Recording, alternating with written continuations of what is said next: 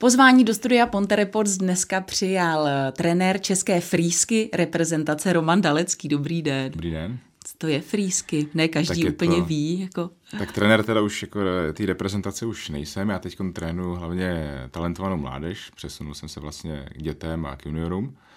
A tu reprezentaci teď mě vystřídal vlastně Pepa Kalenský, který trénoval dřív ty děti. Teď jsme si to prohodili, protože tady jsem stavil vlastně na, na Matildě ten skokanský můstek, takže nebylo tolik času se věnovat tomu tréninku.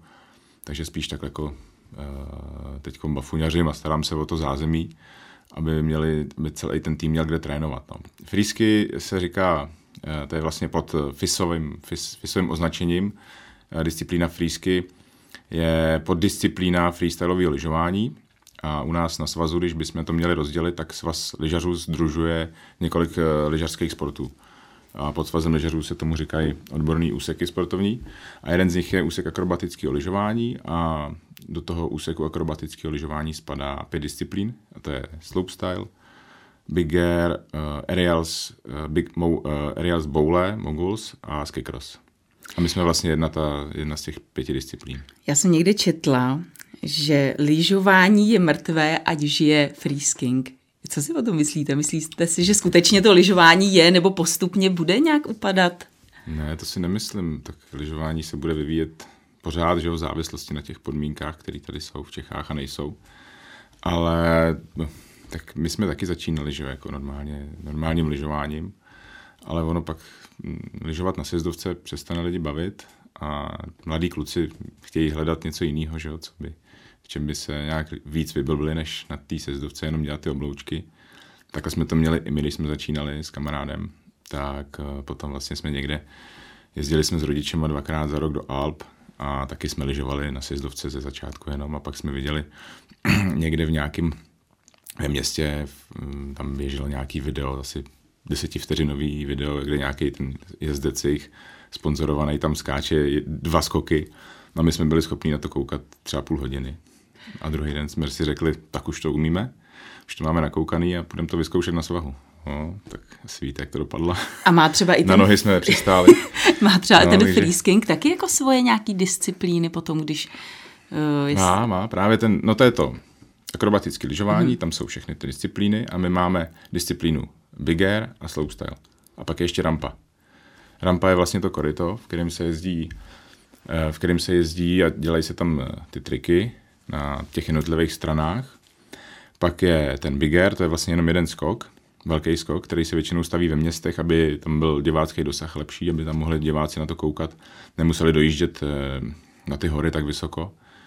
A pak je slopestyle a ten slopestyle vlastně se skládá z několika těch skoků a z několika zábradlí jako railu, takže tam je šest překážek v řadě, ta trať má třeba 800 metrů a na té trati se předvádějí různé ty prvky, když to řeknu takhle. No a samozřejmě jsou tam rozhodčí, který dávají za to body. No. A vy jste původně tedy začínal jako lyžař klasický asi, ne úplně hned od... No já jsem teda ze začátku hrál hokej od dvou let. No a rodiče kupovali chatu na Klínech někdy po revoluci hned snad, nebo před revolucí ještě. A trávili jsme na klínech vlastně každý víkend, že v zimě. To ještě byly zimy, kdy jsme k chatě odhazovali tunely, jo, teďkon, teďkon tam je inovatka většinou. A byli jsme tam každý víkend a pátek jsme přijeli, jo, zatopilo se, šlo se třeba ještě na večer koližovat. Já jsem hrál ten hokej, takže v sobotu ráno mě táta vezl na zápas, vrátil jsem se z zápasu, zase jsme šli lyžovat na večerko, v neděli ještě jsme šli lyžovat. Takže každý víkend jsme tam trávili a měl jsem k tomu lyžování blízko. No a potom vlastně někdy v 15 letech už ten hokej mě moc jako bavil mě, ale střídali se trenéři a, a bylo takový potom zamotaný v tom, v tom dorostu těch juniorech a furt mě víc táhlo to lyžování. Takže jsem se rozhodl skončit s hokejem a věnovat se tomu lyžování. No. A od těch 15 let zůstal jste věrný lyžím, nebo jste někdy si pohrával nic, i se jiného. snowboardem? Jenom lyže, nic jiného. A na ten... Eh, snowboard trošku, jo, ale to jako něco si jedu, ale... A na ten freesking, eh, jaké jsou speciální, jsou nějaké speciální lyže? V čem jsou, jsou speciální? Lyže, tak, eh, jsou, ta dílka je stejná jako normální lyže, vykrojení bývá taky podobný. Jsou trošku širší a jsou Eh, jsou na, patka je vlastně zvedlá taky, protože my, když dáme ty skoky a ty prvky nebo ty triky, tak dopadáme je pozadu, aby se dalo dopadnout pozadu a jet na další skok eh, pozadu, takže vlastně jsou zvedlý i, i patky nahoru. Teď tedy hlavně k tomu, proč jste přišel, vy už jste to tady zmínil, a to je uh, nový skokanský můstek do vody tady na Matildě. Kde se zrodil ten nápad? Tak my jsme, nebo takhle, já jsem skončil ze závodění někdy v 26, v 27, už nevím. A začal jsem dělat toho, starat se prostě o ten, protože když jsme začínali my, tak tady nebylo nic. Jo. To jsme měli partu nadšenců a jezdili jsme společně na hory, neměli jsme trenéry, neměli jsme nic prostě organizovaného. A protože to je nový sport docela, přišlo to někdy v 90. 95. sem. No a postupem času jsme takhle si o sebe starali sami, závodili jsme sami, trénovali jsme sami. No a já jsem teda skončil a vlastně tady ta generace, která, kterou jsem já končil, tak v tu dobu byly olympijské hry v Soči, jako jsme tam byli zaregistrovaní jako poprvé.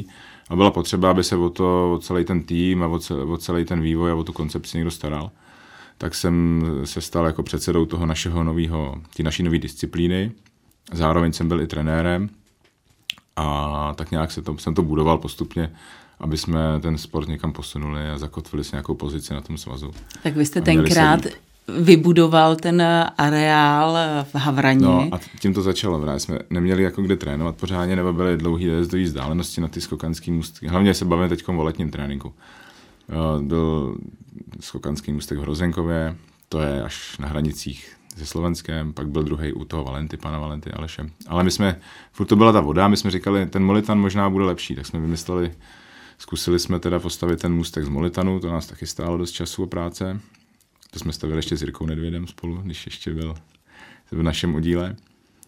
A tam jsme teda vybudovali odrazový můstek a molitanový dopad. To jsme vozili opěrky z Bělušic, jo, tam jsme procházeli mezi těma zajatcema, těma, jsme se ptali, jestli tam jsou nějaký, jestli jsou jenom zloději, nebo takhle ne, že tam jsou i vrahové. Mezi nimi jsme chodili a nabírali si ty houbičky a vozili to tam. Pak jsme ještě používali tady z Gumotexu ty opěrky a ty byly dobrý, jako to fungovalo. Akorát ta údržba toho molitanu byla finančně náročná, no, že jsme neměli přikrej, přikrej nějakou plachtu, kterou bychom to přikrývali, nebo střechu, kde by ten molitan byl jako zakonzervovaný a nesvítilo na něj tolik sluníčko a netekla tam voda. A on degradoval na tom slunce a museli jsme každý rok měnit za velké peníze tu horní vrstvu vzít, zlikvidovat na celiu nebo ekologicky zlikvidovat a zase dodat nový. No. A to jsme dělali takhle pět let a pak nás to přestalo bavit. Bylo to hrozně finančně a časově náročný. Tak jsme řekli, že s tím skončíme a budeme se koukat po nějakém jiném místě, kde by se mohli jako v klidu, bez nějakých větších prostě úkonů, který vedou k tomu, aby se dalo vůbec trénovat. Jo. Aby jsme to měli tady na Mostecku, kluci z Prahy a takhle z České republiky to mají blíž.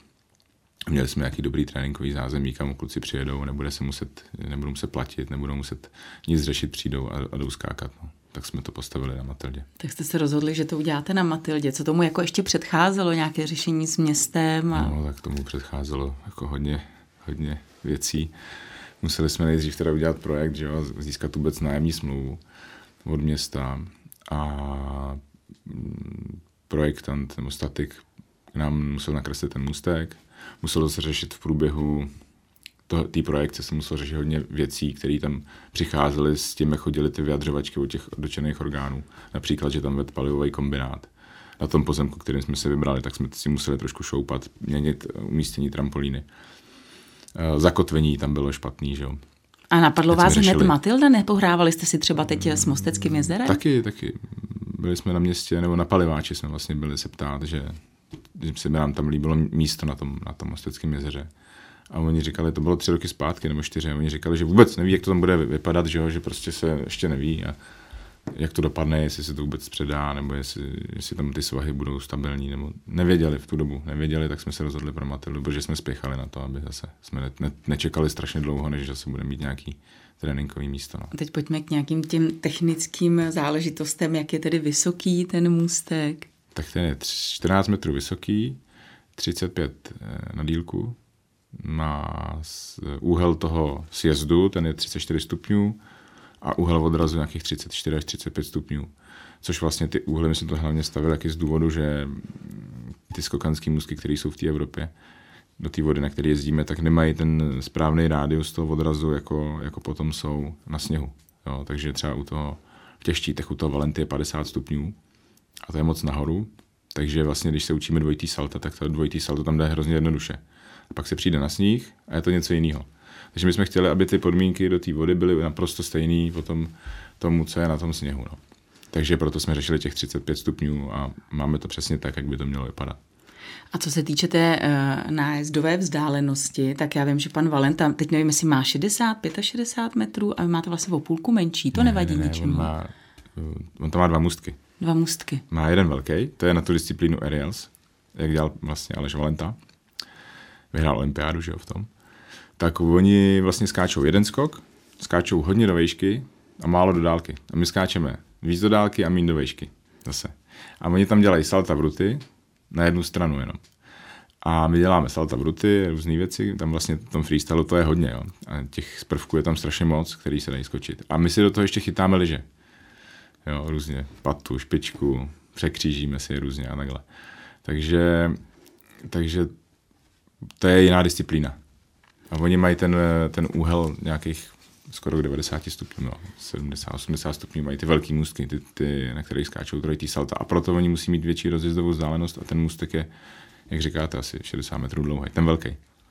Ale ten malý, na kterém skáčeme my, tak ten je podobný tomuhle, co máme na matelně. Já když se bavím takhle s někým, jako jestli to, k tomu se ještě dostaneme, pro koho všeho bude tedy určen ten můstek, jestli se to třeba bude moc vyzkoušet i široká veřejnost. Jo. Mm-hmm. Nicméně, když se takhle bavím s lidmi, co třeba na tu Matildu chodí běhat, říkají, hele, já bych se bál, že jak vy mluví, mluvíte o těch 35 stupních, takže naopak, že, že neskočí do té vody, ale že dopadnou stále jako na ten můstek, že vyskočí a zase dopadnou. To muselo být 91, ne? 30 je furt tam směrem. Jo, no, takže ty lidi z toho mají jako takovýhle pocit. No, takže... tak to můžou mít, ale tak se přijdu podívat, až budou skákat, tak to uvidějí všechno, jak to funguje. No. Takhle se to těžko představuje třeba, ale potom ono to, na tom nic není ve finále. Jo. Co se týče toho materiálu, po kterém tedy lyžujete, sjedete na tom můstku, tak co to je za materiál? To jsou ty plastové kartáče, které tady byly dřív, ještě si lidi pamatují. Na sjezdovce? Na sjezdovce u toho, uh, zátiší. Mm-hmm. Tam si pamatuju, že táta tam lyžoval ještě, když jsem byl malý. A ty kartáče tam byly 40 let, my jsme si je odvezli do Havraně, jsme se domluvili, že To poměrně i dost vzít. bolelo teda, když člověk na tom teda no, spad jako na zadek. No. a odvezli jsme se je do Havraně, tam už se teda byly 40 let starý, to se rozpadlo, tak jsme je zlikvidovali a koupili jsme si nový bílý, že ty jsou lepší na slunci, protože to slunce se do toho tak neupírá a nekroutějí se tolik. Ty zelený ty přitahovaly sluneční záření a kroutily se, takže potom to bylo, jak když jedete někde mimo sjezdovku, když bylo vedro. Takže takovýhle materiál. A co se týče samotných lyží, já si to dost dobře neumím představit, že s těmi lyžemi já dopadnu do vody. No, tak to jsou většinou vyřazený starý lyže, který už nikdo nepotřebuje, protože se rozlámou v té vodě. R- furt, furt je nejtujem a, a vázání se vytrhne časem a tak. A když dopadnu do té vody s těmi lyžemi, tak eh, se normálně odepnou? Ne, ty lyže, ty lyže jsou na nohou, máme vestu neoprén, a lyžáky a to samozřejmě všechno nadnáší, že jo. Takže já ležím na hladině, jako kdybych ležel prostě na nějaký madračce a jenom dělám takhle rukama. No, a doplavete s těma lyžema na no, břeh, no, jo. A pak si je tedy vylezete a tam je vlastně, teď nám dělají ještě takovou plošinku, na tom no, máme molo a na tom mole bude, budou schody do vody a v té vodě je plošina. Tu si sednu, jo, nebo si na ní vlezu, stoupnu, vycvaknu si lyže, hodím je na molo a vylezu ven takže není to nic složitýho. Nemůže se zranit, tak samozřejmě vždycky se člověk může no, zranit, ale jaká je tam míň, pravděpodobnost toho, míň, že... než pak, když někde budete, nedotočíte salto třeba, že? tak to se asi... Tohle vylejzání je proti tomu nic, no. A když no. to tady bude chtít někdo opravdu, asi jako klasicky, když nikdo ne, neskákal, nedělal žádný vruty, ale bude si hmm. to chtít jenom třeba vyzkoušet, sjet si to a dopadnout s těmi lyžemi do té vody, tak Může si to zkusit. My jsme to měli takhle i v Havraně, když někdo přijel jako novej kdo si to chtěl vyzkoušet, tak samozřejmě nejde hned ze zhora, že aby, aby spadnul potom dole v tom rádiusu. Tak, takže ten tam správce, který je tak vyškolený, že prostě ho vezme nejdřív a ten člověk si vyleze dolů na tu rovinu a vyleze si třeba 5 metrů nahoru a musí udělat takový ten první pohyb, tu 90, otočit se o těch 90 stupňů a byl rovně. No a on si jede rovně a zastaví se před tím můstkem. Pak to zkusí znova, znova, pak jde třeba ještě vejš o, o 2 metry a zastaví se na hraně můstku a si jde zpátky. A tohle, když zvládne ten průjezd s tím rádiusem, tak pak ho pošleme o dva metry zase vejš a to už je taková rychlost, kterou skočí do té vody. Jaká to je rychlost? Má, máte to vyzkoušené 40, 50. Jako... Na tom velkým, když se jede ze zhora, na tom malým to je 25 třeba. Nic moc, velká rychlost. Eh, co se týče tedy sam, protože to není samozřejmě o tom skokanském můstku, je to i o zázemí, které tam eh, musíte mít a podobně, tak eh, kdo vám s tím pomáhal, s financováním a podobně? Hmm, tak my jsme nejdřív si mysleli, že to postavíme své pomocí, že jo, jsme tak jako vzdali, protože... Bylo to hodně náročné finančně. Že to si mysleli, že to postavíme třeba za milion a půl. Všichni si ťukali na čelo, já jsem říkal, no, to uděláme. No a za milion a půl jsme udělali jenom základy ve vodě, že jo. Tak pak jsme teda nevěděli co, no tak jsme různě scháněli, jako jestli si něco půjčíme na to nebo ne. No a loni jsem 2019 jsem posílal žádost na ministerstvo a to jsem ji posílal dřív i do Havraně. Na tu střechu, že jsme chtěli na ten molitán. Pět let jsem tam posílal. A nic, tak se říkal, Ježíš, no tak to zkusím. No, tak mě to zabralo čtyři dny, než jsme udělali ty papíry všechny, postali jsme to tam. A vůbec jsem si nějak nepočítal, jo, že jsem si myslel, že tady nějaký prachy dostaneme od kraje, od města, což jsme dostali. Budeme se muset vzít na to půjčku, nebo nevěděl jsem, jak to doděláme. Jo. Jsem byl taky nadšený. No a v lednu mi volali, že jsme dostali 4 miliony z ministerstva. Tak jsem říkal, že to je zázrak. No ale ještě to nemáte jistý, musíte všechno stihnout do nějakého měsíce, aby jsme to mohli vám, že tam je nějaký deadline, že, kdy to musí být ty podklady, tak jsme museli dělat výběrový řízení, jo, všechno ještě doplnit, všechny ty specifikace jsme museli doplnit. Takže na to jsme si vzali tady odbornou firmu, která nám s tím hodně pomohla. A, a díky tomu, že oni nám se postarali o zprocesování těch výběrek, to já vůbec jako už bych asi nezvládl sám, že to je hrozně složitý. No, tak to nakonec dopadlo a někdy, já nevím, v červnu nám přišly peníze na účet a začali jsme stavět, no. A máte nějakou podporu města?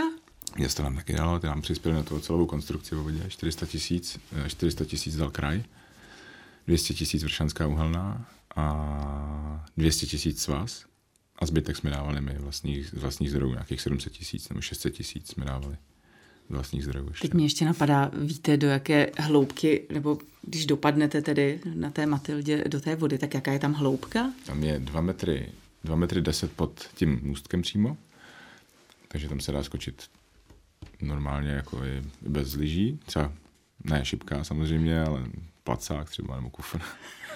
A s lyžemi lítáme do nějakých 16 metrů a tam jsou 3 metry, asi 10, 3 metry 20, podle toho, jak ta hladina tam kolísá. A tam je to bez problémů, no, už potom. A primárně tedy můstek bude sloužit komu? No, hlavně to stavíme, aby jsem jako ta reprezentace a ta výběrová talentovaná mládež měla kde trénovat. Protože nám teď ten svět jako hrozně utíká, všichni mají ty, to zázemí a teď my, my čekáme, až napadne v Čechách, anebo musíme v létě trénovat do té vody teda, nebo takhle, což není úplně ideální tady u nás a v zimě musíme dojíždět tím sněhem, že jo. Takže ty, když se pak srovnáváme s Rakouskem, se Švýcarskem, který prostě mají dojet hodinu dojezdovou vzdálenost na lux, luxusní ledovec, luxusní středisko, kde můžou trénovat téměř celoročně, to sasfé třeba to jede celý rok. Tak to se pak jako špatně je dohání, tak tady budeme mít aspoň to léto pokrytý a budeme tady moc trénovat kvalitně a potom to přesouvat dál na ten sníh, no, uvidíme, jak to dopadne. Nicméně tak Takovéhle ty skokanské můstky tohoto typu jsou tady tři v Evropě. Jeden je ve Vilachu. Vilach. Pak u toho, u toho Innsbrucku a Aleše. u Aleše. A ještě byl na tom Hrozenkově, ale ten teď právě rozebrali a předělávají. Takže předpokládáte třeba, že sem budou uh, jezdit trénovat? No, už mi volali i... Němci, už volali, že přijedou a, a Ukrajinci a Italové, takže jako ty okolní státy asi sem přijedou taky, protože ono je dobrý neskákat celé to na jednom můstku, ale vyzkoušet si i různý můstky, protože pak, když jedem ty závody v zimě, tak ty trati taky nejsou úplně přesně stejný přes kopírák, mají nějaký parametry, ale jsou tam drobný detaily, takže je dobrý prostě měnit ty tréninkové místa. No. A slavnostně se bude otvírat kdy můstek? Slavnostně někdy v květnu, až bude trošku teplo, tak uděláme oficiálně jako zahájení, no, pozveme všechny ty, co nám s tím pomáhali, co nás podpořili. Diváci můžou přijít se podívat a uděláme nějakou exibici. A...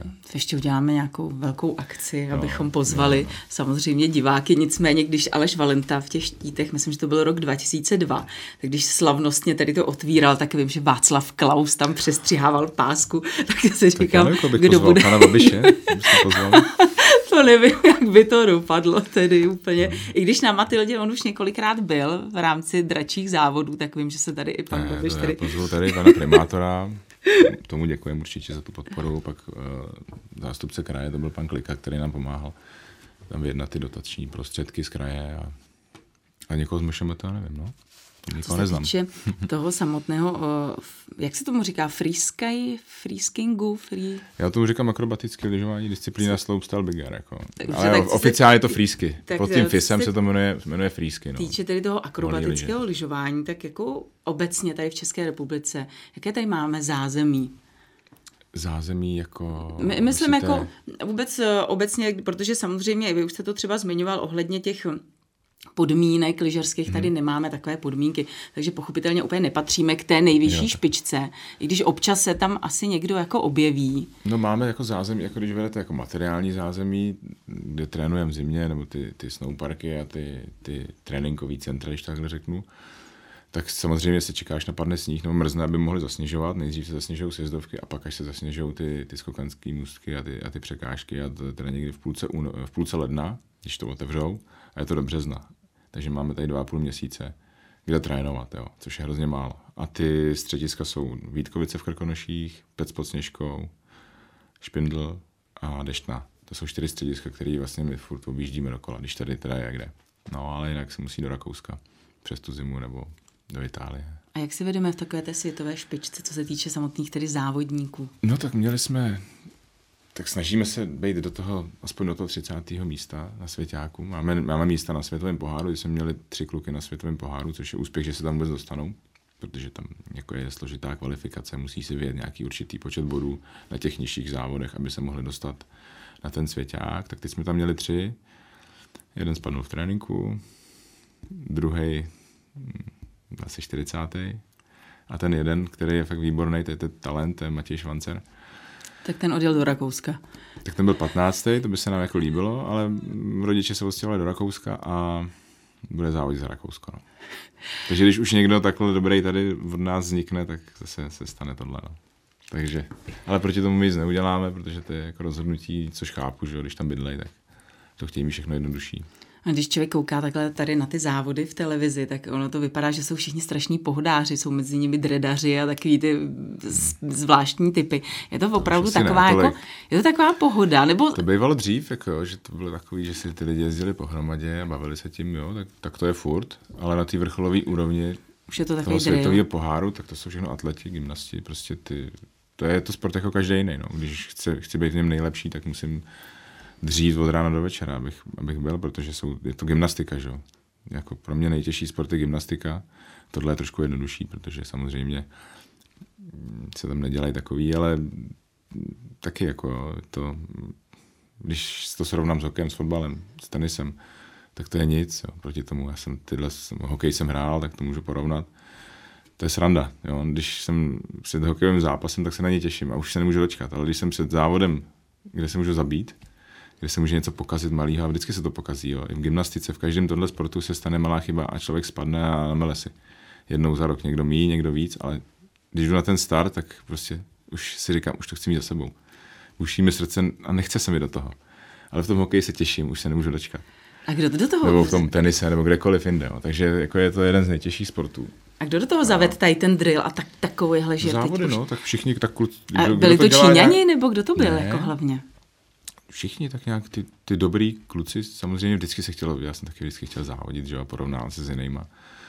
A tím, že se to vlastně schválilo na ten, nebo X Games ty už byly dlouho, že jo, tam, tam to je dlouho, dlouhodobý závod, ale ten, ten FIS, ta Mezinárodní světová lyžařská organizace si to vzala pod sebe někdy 2012 asi, to bylo první mistrovství světa. A od té doby se to začalo, začalo se dělat týmy národní, že jo, finance do toho tekly, trenéři, tréninkový zázemí, jo, tréninkový eh, prostě koncepce se začaly dělat na to a, a už to je profesionální sport. No. A kdo je dobrý, tak se s tím dokáže velice dobře uživit. Čas nás tlačí. Poslední otázka, co se týče letošní sezóny. Jak to, jak to, jak to Dneska třeba zrovna v Kontiolahty ve Finsku uh, startuje první závod, co no. se týče biatlonu. biatlonu. Tak uh, jak to vypadá s vaší sezónou, se startem? My jsme byli asi 14 dní na sněhu, z plánovaných tak 60 dní. Teď do konce roku, no, takže to nestíháme moc. A funguje to tak, že teď vlastně, no, nebo ta reprezentace, kterou trénuje teď ten kolega, tak ty, ty jezdějí, ty si, že jsou dva, tři, že jo, tak to je v pohodě, ale máme těch dětí asi 20. Kdyby se měli na každý, na každý výjezd dělat test tam a test zpátky, tak, tak ty rodiče na to prostě mít nebudou, my taky ne, z toho našeho rozpočtu. No, takže jsou doma, cvičejí, mají nějaký individuální tréninkový plány, běhají do schodu, posilujou, posílají nám to na Facebooku, my to kontrolujeme. No a po třech týdnech nebo čtyřech týdnech, co jsme byli na sněhu, teď teda jedeme v neděli na Klínovec. Šlapat.